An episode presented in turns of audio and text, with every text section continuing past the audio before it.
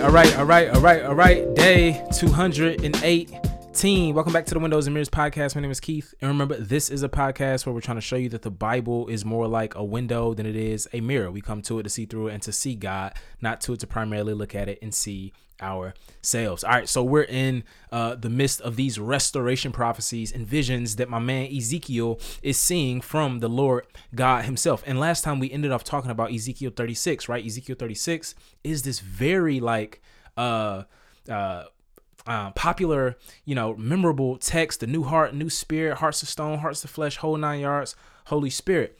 Um, in Ezekiel 37, though, it's it's a little bit slept on. I ain't gonna hold. It's a little it's a little slept on in comparison to, in comparison to Ezekiel 36, but it's it's fire too though. So um it actually goes hand in hand with the previous chapter. So basically here in 37 we have um this scene that is uh, known and maybe it's uh, headed in your Bible as the valley of dry bones, right? So God is going to have Ezekiel prophesy to these bones in this field that are dry. It says this He said to me, Prophesy concerning these bones and say to them, Dry bones, hear the word of the Lord.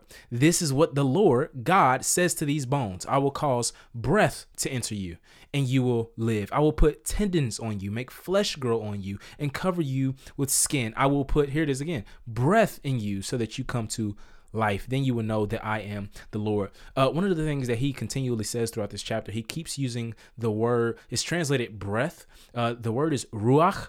It's it's also um, the word for spirit. And so, what many have pointed out is that in this text, what Ezekiel is saying is that these bones are dead and they need the spirit.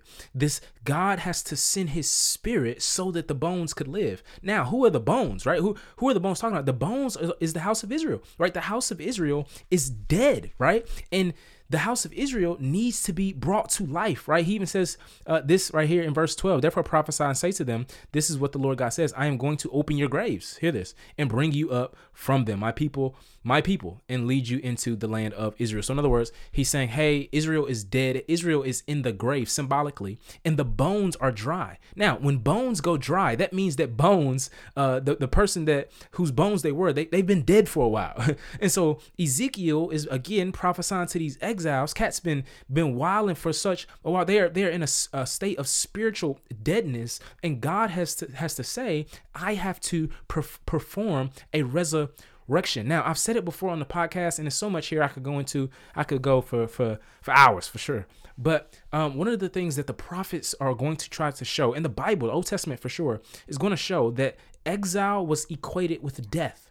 And so this is a clear picture for us that no, no, when when Israel went into exile, it is as if they died. This is why the restoration from exile, what he's talking about in all these chapters, is considered a resurrection.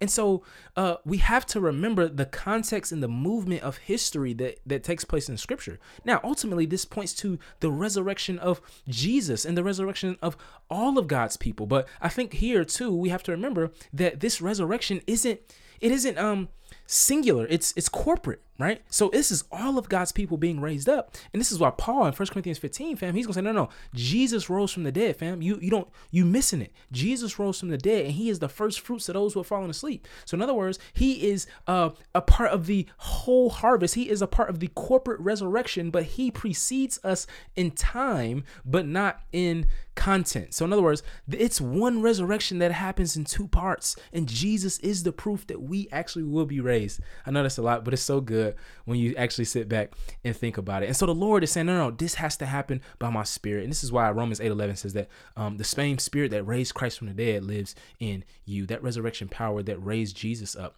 uh, lives in us. And this is all here in Ezekiel 37. He goes in. So um, 38 comes and it interrupts the the restoration vision that we've been talking about. Um, and it talks about my man uh, Ezekiel, and he's prophesying to uh, a person named Gog, right? So uh, Gog is a very mysterious figure. Uh, many people would say that this is a historical person, but they are uncertain of who he is. However, they mention that the name used here uh, talked about future events, right, and future uh, uh, future occurrences in in history, and it actually transcended this historical moment. So whoever he is, right, he serves as uh, in this passage um, the main function to show that in the future the Lord will raise up an enemy and allow this enemy to come against his people as he did with Babylon and Assyria and the. Um, but ultimately, the Lord is going to thwart the invasion, rising to defend his people and their land. And so the Lord's purpose in summoning Gog, whoever this is, becomes clear.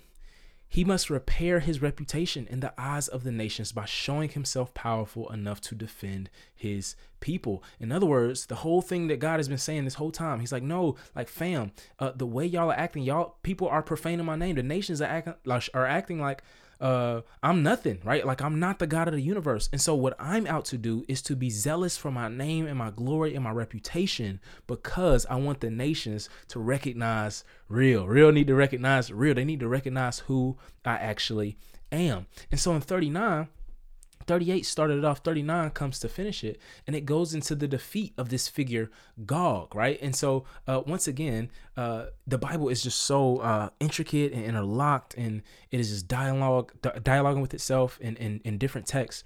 Uh, many have, have have pointed out that what happens in chapter 39 echoes the language or revelation echoes the language that happens here in chapter 39 and so, uh, what some would say is that, hey, when you read 39 carefully and you read the book of uh, Revelation, it the, the two kind of uh, narratives uh, mirror and reflect each other in certain ways. At the battle of Armageddon, right? In the book of uh, Revelation, where the Lord defeats Satan and his enemies and the hosts and demons uh, of hell. And so, um, Yahweh puts them away for good.